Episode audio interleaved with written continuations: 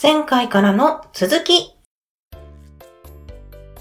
秋に旬を迎える食べ物についてお話をしてきたんですが、まあ、今回ご紹介してみきた中で、美味しい、嬉しい、食べ合わせについていくつかお話をしてみたいと思います。お料理を紹介してみたいと思います。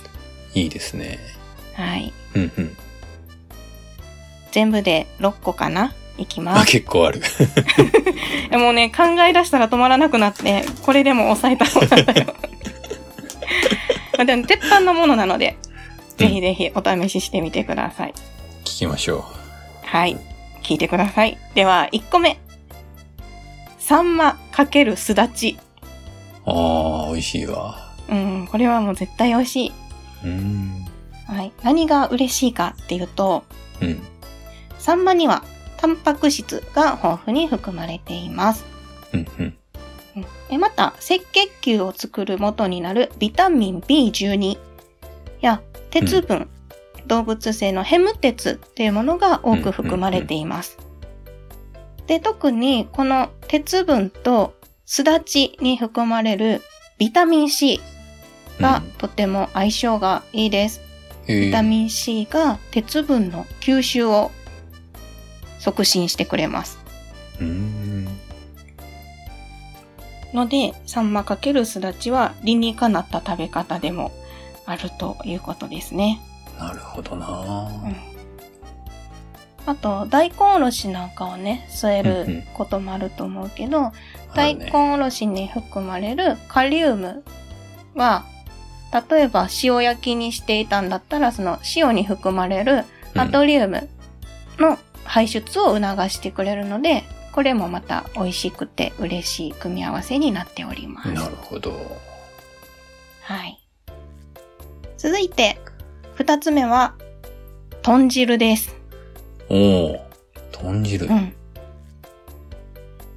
えー根菜類やキノコに含まれる食物繊維はね、前にもお話をしましたが、うんお腹の調子を整えてくれます。うん。うん。あと、根菜類やキノコには、さっきも言ったカリウムが豊富に含まれています。カリウム。うん。うん。血圧を正常に保ってくれるっていう働きがあります。いいですね。はい。あと、人参なんかに含まれるベータカロテンは、免疫力を高めてくれます。うーん。えそして、そして、豚肉に含まれるビタミン B 群やタンパク質も体の調子を整えてくれます。うんうん。というところで、豚汁は万能なおつゆでございます。この時期からね、涼しくなってくるので、豚汁を食べて温まりましょ豚汁食べたいなう。ねえ、いいよーね。うん。いいね。はい、では3つ目。鮭とキノコのホイル焼きおお。はどうでしょうか美味しそう。うん。これは、鮭に含まれるタンパク質とか、キノコに含まれる食物繊維やカリウム、ビタミン D が体の調子を整えてくれます。うんうん。さらに、ここにチーズを入れちゃうと、うん。チーズに含まれるカルシウムと、鮭やキノコに含まれるビタミン D の組み合わせで、カルシウムの吸収を促進してくれます。うーん。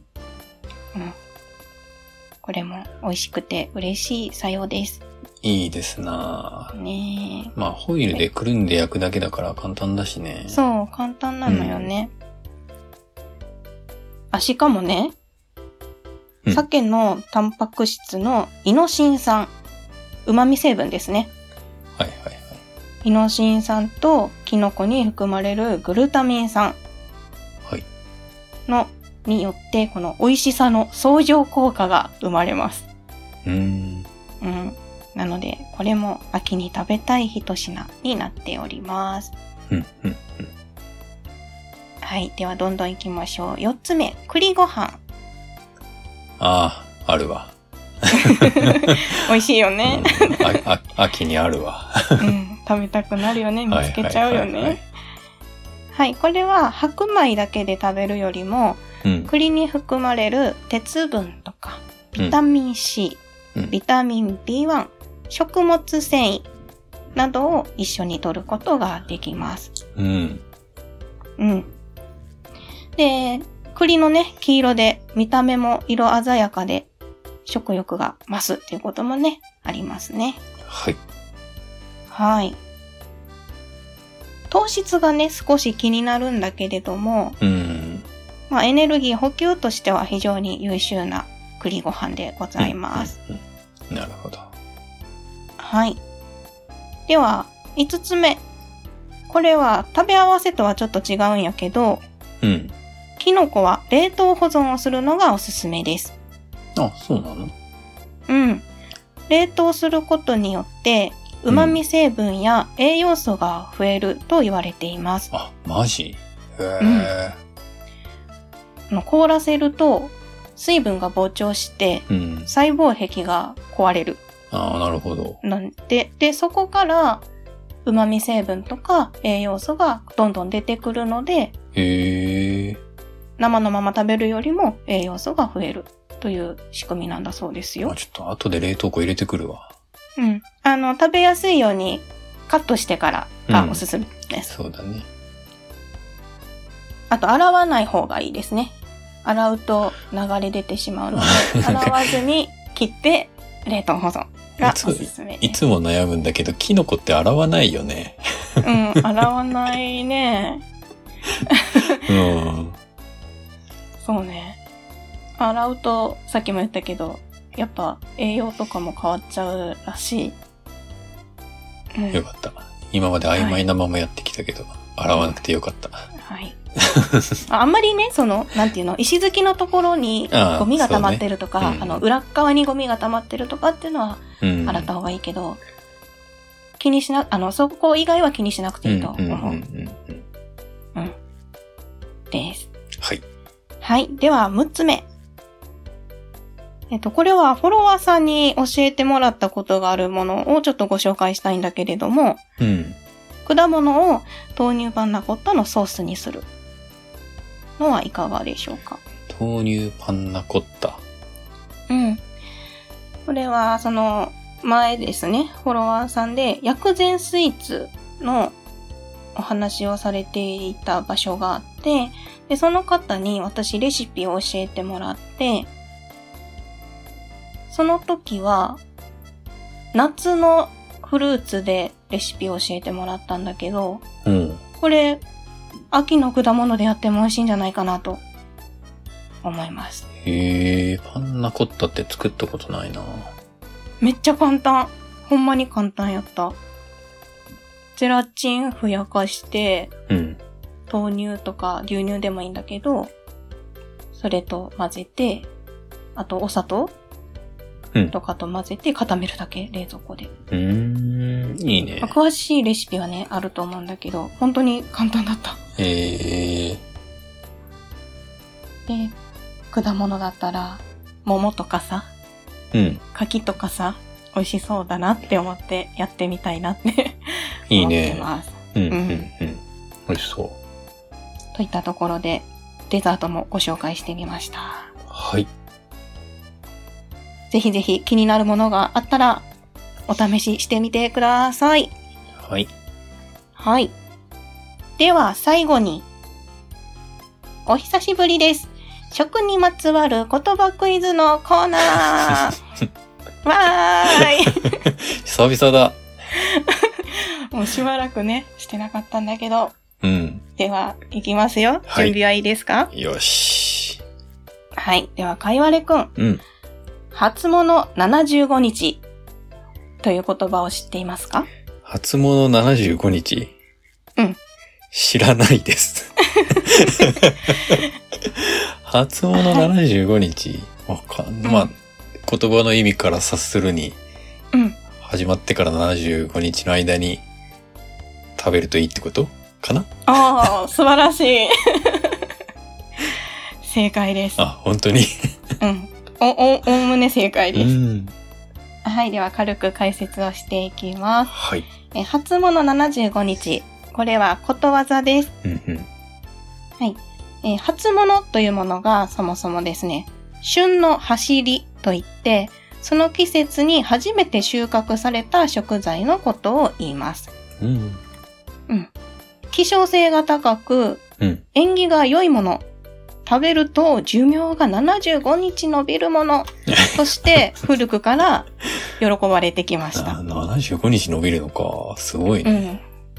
で、この75日っていう数字にも意味があって、うん。だいたい75日ぐらいで季節が変わる。うん、まあ2ヶ月半ぐらい。そうそうそう2、3ヶ月。まあ、日本の四季っていうと、まあ、ちょっと足りないけど、まあ、だいたいそのぐらいで季節が変わっていくよねっていううんうんうん考え方だそうです。なるほど。はい。そしてもう一つ。とある死刑囚の人の言動が由来になったというお話もございます。おう。はい。時は江戸時代に遡ります。うん江戸時代、死刑を受ける宣告された罪人にはですね、うん。死刑の前日に最後に食べたいものはっていうのを聞く習慣があったそうです。へはい。この死刑囚さん、まだ生きたいから考えました。え。うん。今の時期ではまだ食べられないものをうん。お指定したそうです。うん。はい。次の季節になるまで食べられないもの、何かがね、ちょっとわからなかったんだけれども、それを言うことによって、死刑の日を75日伸ばして生きながらえた。っていう説があるそうです。そんなんで伸ばしてもらえんの まあ、せっかくだからそれを食べさせてやろうっていう 心意気だったのかもしれない。ははい。あ。なるほど。はい。といったところで、今回の食にまつわる言葉クイズのコーナーは、初物75日でございました。はーい。はい。えでは最後にまとめますと、うん。え旬の食材を食べて、日本の四季を感じつつ、心も体も元気に過ごしていきましょう。はい。というところで、今回はここまでとしたいと思います。はーい。またねー。さよなら。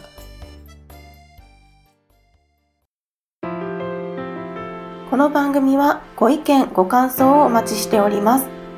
メールアドレスはローマ字で、まずは心からだ、アットマーク、gmail.com です。エピソードの概要欄にお名前だけで送れるメールフォームをご用意しています。ツイッターをされている方は DM でも結構です。また、ご感想は、ハッシュタグ、カタカナで、心からだをつけてつぶやいてください。お待ちしております。